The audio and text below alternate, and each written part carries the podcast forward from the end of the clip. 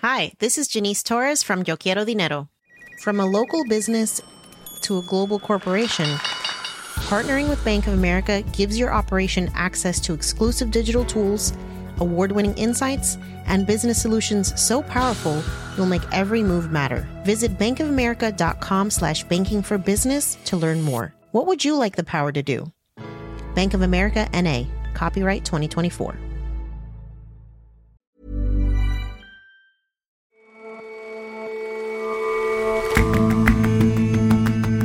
Hello and welcome to The Intelligence on Economist Radio. I'm your host, Jason Palmer. Every weekday, we provide a fresh perspective on the events shaping your world. Indonesia's president is in a bind. He wants sharp economic growth, but that might come at the cost of his anti corruption efforts. Islamic conservatives are pushing for restrictive new legislation, but that has brought out student protesters in numbers not seen for decades.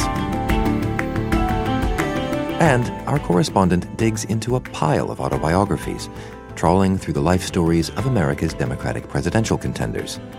What qualities of a president are apparent in the musings of an author?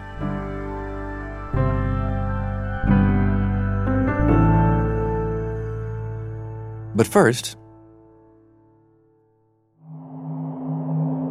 in America, a debate is growing increasingly fervent. Did President Donald Trump withhold military aid to pressure Ukraine into investigating his political rival Joe Biden? Adam Schiff, the head of the House Intelligence Committee, thinks he did. Shorn of its rambling character and in not so many words, this is the essence of what the president communicates. We've been very good to your country, very good. No other country has done as much as we have. But you know what? I don't see much reciprocity here. I hear what you want. I have a favor I want from you, though. I want you to make up dirt on my political opponent, understand lots of it.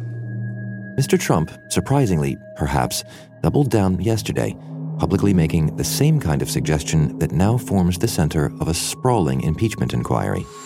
So I would say that President Zelensky, if it were me, I would recommend that they start an investigation into the Bidens. Likewise, China should start an investigation into the Bidens. But the Ukraine scandal is also about just that Ukraine. At the center of the affair is President Vladimir Zelensky, a former comedian with no political experience. He is tasked with resolving a five year conflict with Russia following its invasion of Crimea in 2014. The Kremlin backed war in eastern Ukraine has killed 13,000 people. This week, there was a breakthrough in peace talks between the two countries, clearing the pathway to an international summit. But for Ukraine to maintain a strong position, Mr. Zelensky depends on help from America, and that means military aid. So, what does this scandal look like from Ukraine? I was in Kiev at the end of the week when this story had broken. Anne McElvoy is a senior editor at The Economist. And it was fascinating. Every bar and cafe you went into, you could hear the words Zelensky, Trump, and often very heated debates about what had happened, what it meant for Ukraine, and crucially, who had got the upper hand at the end of it all. And so, did you speak to many Ukrainians about what they made of the, the unfolding scandal? Yes, I wanted to hear the voices, really, of the emerging generation in Ukraine. And I spoke to students of economic journalism, a very bright bunch at a university.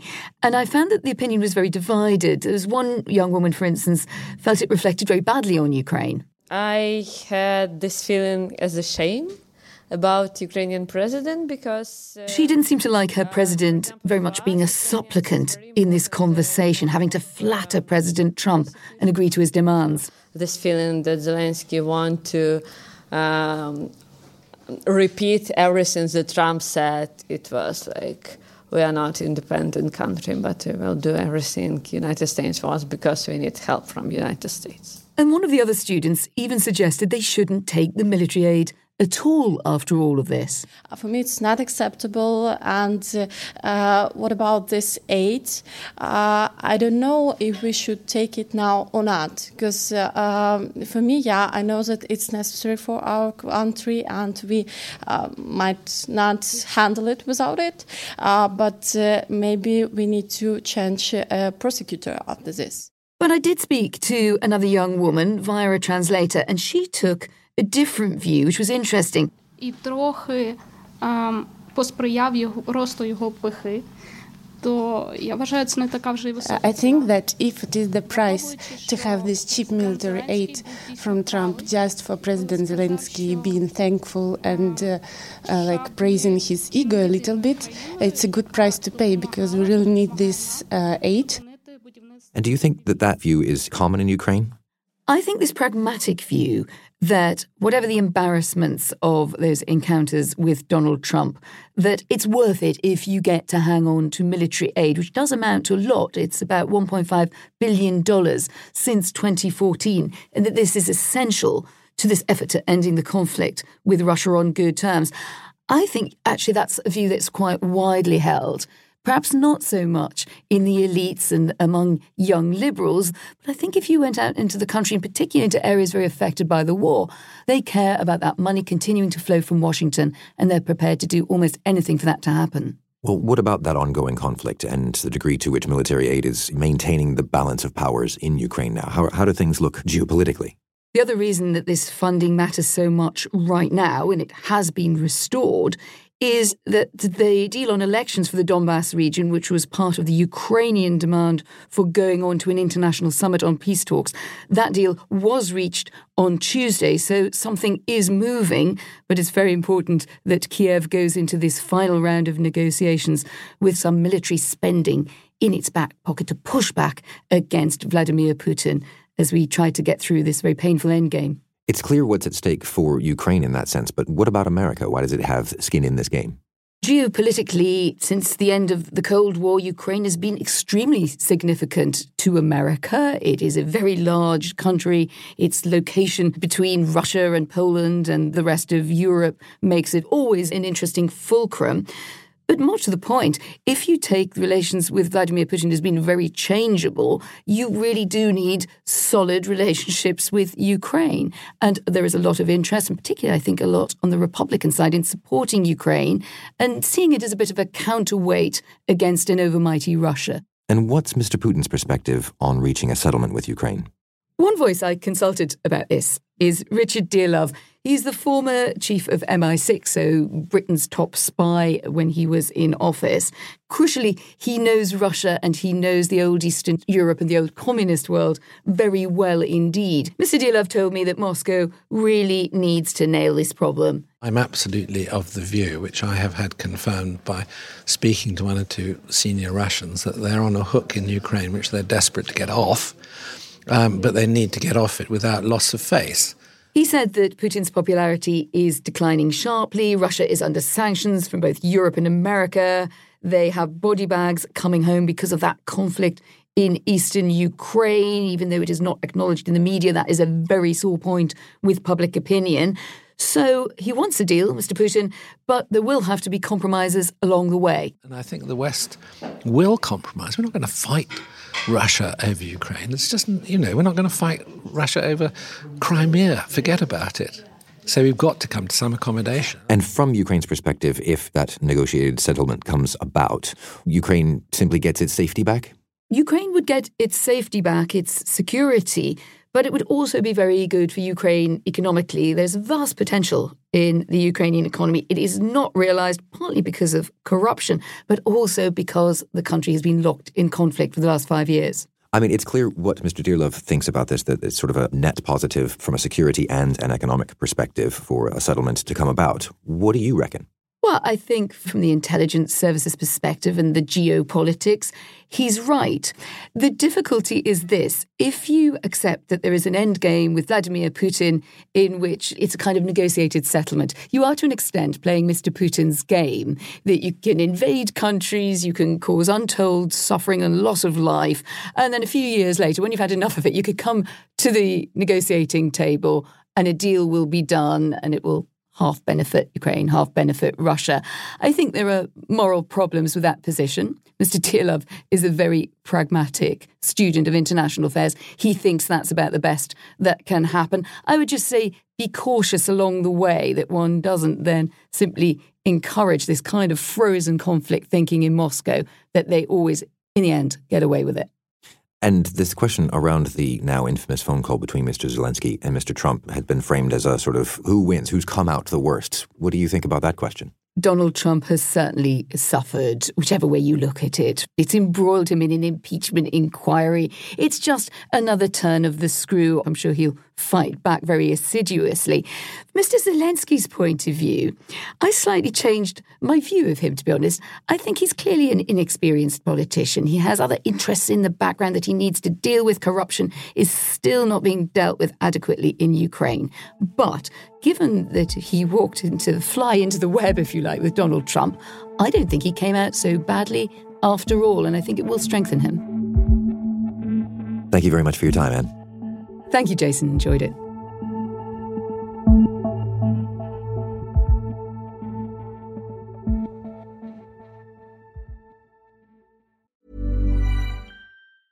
It's that time of the year.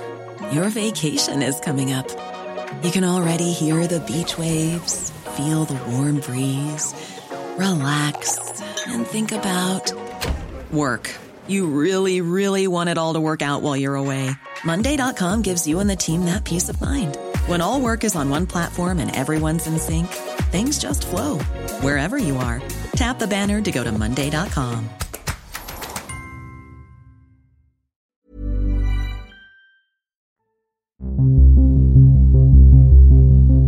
Indonesia's president, Joko Widodo, universally known as Jokowi, rose to power in 2014 as a political outsider presenting himself as different from other politicians.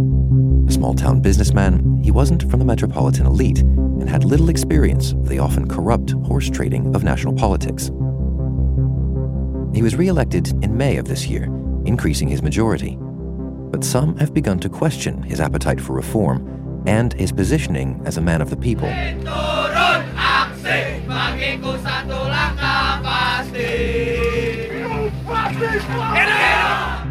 Outside Parliament in Jakarta and across the country, tens of thousands of people have been protesting.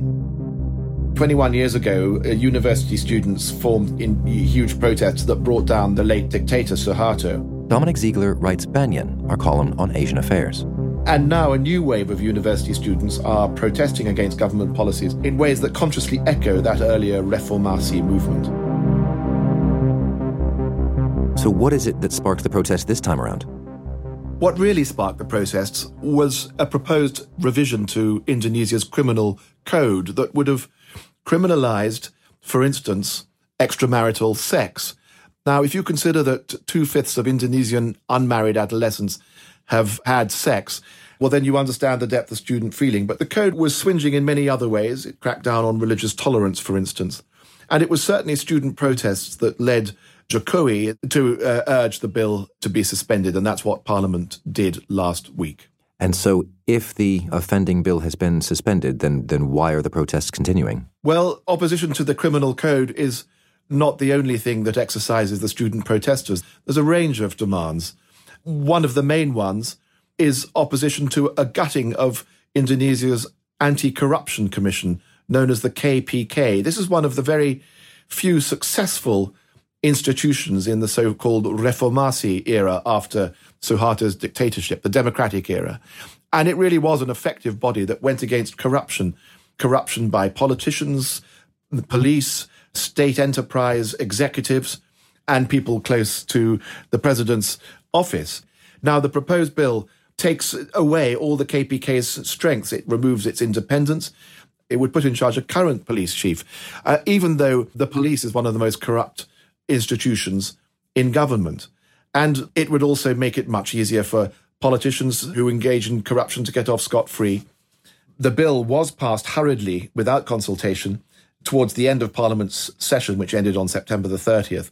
But the protesters are still out on the streets demanding that Jokowi, the president, now suspend that bill for a year. So we've got this criminal code bill which has been suspended at the last minute and a, essentially a gutting of the anti-corruption commission which went through hurriedly.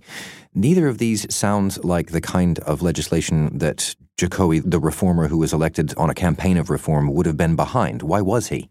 Yeah, he was elected because he was seen to be clean and that he wanted good governance.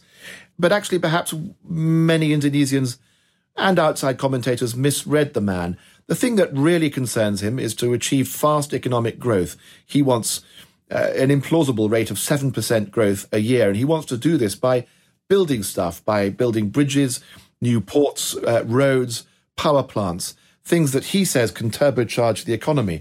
Now, to get that stuff built, actually, a little bit of graft doesn't do any harm in his book. It helps oil the wheels. And so, no, he's not really out to bring about deep institutional reform.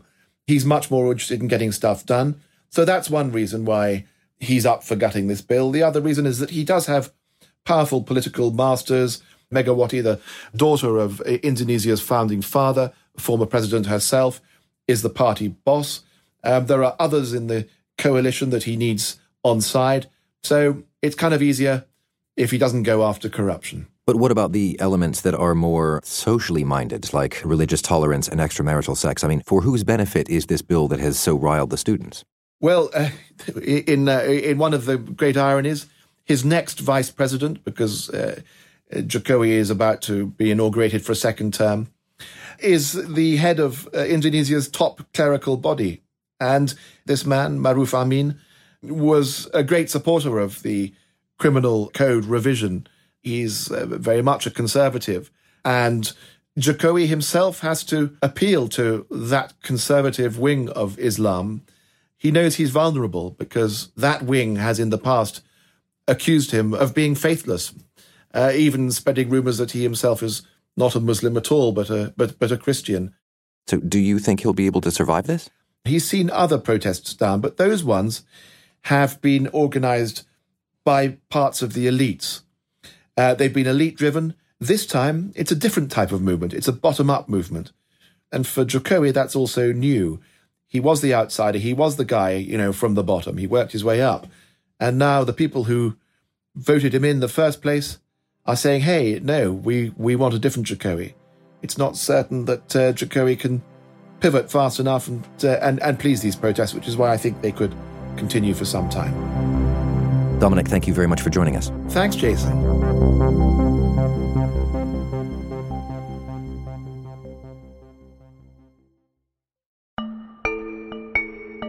Even though America's presidential election is still more than a year away, there's been no shortage of headlines about the Democratic candidates, from Joe Biden's son's connections in Ukraine to Bernie Sanders' health issues. But beyond the news, how can you get a sense of who these candidates really are? You read their autobiographies. I think that politicians write books for two main reasons. John Fasman is The Economist's Washington correspondent with a long reading list. One of them is that it signals their seriousness to donors to journalists and to party elites. And the other is that it lets them explain who they are and what they want to do at length, unintermediated, and without interruption. So, when you read these books, what qualities are you looking for? What skills do you want these candidates to show? Well, all the books are telling in some way, whether because of what they say or how they say it, or sometimes what they don't say. One of the qualities that a president has to have in the American system is the power of persuasion, right? The president has the bully pulpit of the books that that I read, the candidate who seems most able to persuade people why she thinks what she thinks is is Elizabeth Warren. And this is not an endorsement of her policies. It's just a note that she's really good at the political skill of saying why she thinks what she thinks, explaining why policy matters, and I think most importantly, telling stories that connect policy to ordinary people. Her book is just she's just very good at this. So, if Mrs. Warren makes policy readable and persuasive, do any of the other books get bogged down in the theory and principle? Well, if what you want is someone who is the most committed to his ideals, then I think what you want is Bernie Sanders. Sanders' book and Sanders himself read like the product of a man who is 100% convinced that he's right and that everyone who opposes him is either cowardly or corrupt. Bernie Sanders and Elizabeth Warren seem to be competing for more or less a similar pool of voters, if not the exact same. They're both running on the far left of the party. The main difference between them, and you get this from their books, is that Sanders seems singularly uninterested in persuading anyone who doesn't already agree with him. He has never seen a complicated political problem that he doesn't shout at rather than wrestle with. Whereas Warren really does explain why she thinks what she thinks and explain why she thinks her view will be best for the country. So, in that sense, if what you're interested in is a progressive candidate who can grow from that base rather than a progressive candidate who is mired in that base, then that speaks well of Warren rather than Sanders. Do you think that comes down to writing skill? You know, there's there's plenty of brilliant but unreadable treatises out there. Do you think there's a strong parallel between a good leader and a good writer? Speaking as someone who writes for a living, I have to say not as strong as I would like. But if you're looking for a potential leader who is a good writer, then I would recommend Pete Buttigieg's book. He has said a couple of times that if he weren't in politics, he'd like to try his hand at novel writing. And his book really is the most sort of novelistic of the campaign books in that sense. He is the most skilled at evoking place and evoking character. His book is quite introspective in a way that that other candidates are not. He sketches out his own personal journey quite well, and he is a he's a deeply thoughtful candidate. Well, yeah, the, the personal journey thing is kind of, dare I say, kind of a, a trope of, of the genre, isn't it? It is. And another candidate who does that very well is Joe Biden. His book is about his last years in the Obama White House when he was trying to decide whether he wanted to run for president in 2016. He ultimately didn't because, and this is what the other thing is about, it's about his older son's struggle with the brain cancer that eventually killed him. And so Biden, one reason people like him is that he is just a just a very big-hearted, emotional guy, and that comes through in this book quite clearly. Is there ever a tension in any of these books between the, the kind of person that comes off the page and the kind of person you think um, would would make a good contender, would make a good leader? Yeah, I think that you read Cory Booker's book, just as when you meet Cory Booker, you come away convinced that he is a thoroughly decent person who got into politics for the right reason, but he also seems to completely lack ruthlessness, which speaks well of him as a person but I think speaks somewhat poorly of him as a contender. And uh, are there other books in this giant pile you've read that you can kind of look at the book and, and essentially see the outcome of the candidacy? Well, I think Kamala Harris's book was dull for the same reason that her candidacy is struggling, which is that she is she is so careful and so rehearsed. The book everything seems canned and staged. And that's been a problem with her campaign too so far. She does the set pieces really well. When she has a prepared line, she delivers it quite well. But I think she doesn't think on her feet terribly well. And that leads to a sense that she doesn't quite know what she believes or why she's running. And I think that has been the main drawback of her campaign so far. So, so all told, do you do you think there's much to be gained in terms of you know uh, insights and future gazing from from reading these books, or do they amount to to nothing more than sort of politically useful vanity projects? Do you reckon? I have to say, I was really surprised at how useful it was to read all these books, and it gives you a fuller insight as to who the candidate is, and you see their campaign in three dimensions in a way that you might not without reading the book. Now, you know, can you vote for a candidate and follow the races without reading them? Yes, you can. But if you are passionate about politics and you want to make the most informed decision that you can, I, I highly recommend reading at least a couple of them. John, thank you very much for your time. My pleasure, as always.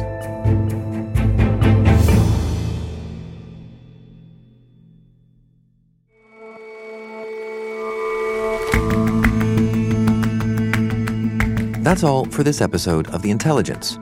If you like us, give us a rating on Apple Podcasts. And you can subscribe to The Economist at economist.com slash radio offer. 12 issues for $12 or £12. See you back here on Monday.